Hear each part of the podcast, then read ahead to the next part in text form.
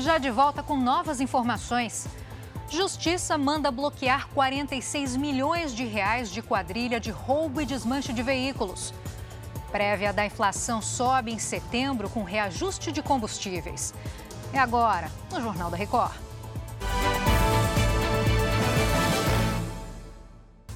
Oferecimento Consórcio Bradesco. Conquiste sua casa nova sem juros e sem entrada. A Justiça mandou bloquear mais de 46 milhões de reais supostamente ligados a uma quadrilha envolvida com roubo, desmanche e revenda de veículos. O repórter David Murba acompanhou o caso e traz os detalhes para a gente. Boa tarde para você, David. Boa tarde, Giovana. Agentes da Polícia Civil foram às ruas hoje para cumprir 177 ordens judiciais.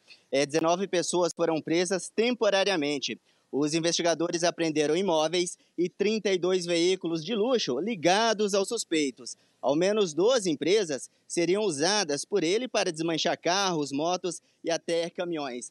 A operação aconteceu em 5 municípios de Mato Grosso e também em Rondônia. Giovana. Obrigada pelo resumo do caso, David. O IPCA 15, que mede o poder de compra dos brasileiros, subiu em setembro. O indicador foi de 0,35%, 0,07 ponto percentual acima de agosto. Os reajustes na gasolina e no diesel pesaram no bolso do consumidor e também no transporte de cargas. No ano, o índice acumula uma alta de 3,74%. Agora, em 12 meses, essa variação é de 5%. Os números funcionam como uma prévia da inflação e foram divulgados hoje pelo IBGE. O ex-ministro de Gabinete de Segurança Institucional durante o governo Bolsonaro, general Augusto Heleno, presta depoimento hoje à CPMI que investiga os atos do dia 8 de janeiro.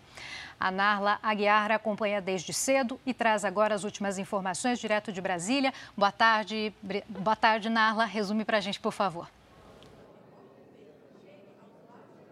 Boa tarde, Giovana. Heleno responde a uma série de perguntas de parlamentares sobre a sua participação em atos antidemocráticos. Pela manhã, a sessão foi bem agitada, com xingamentos e também bate-boca.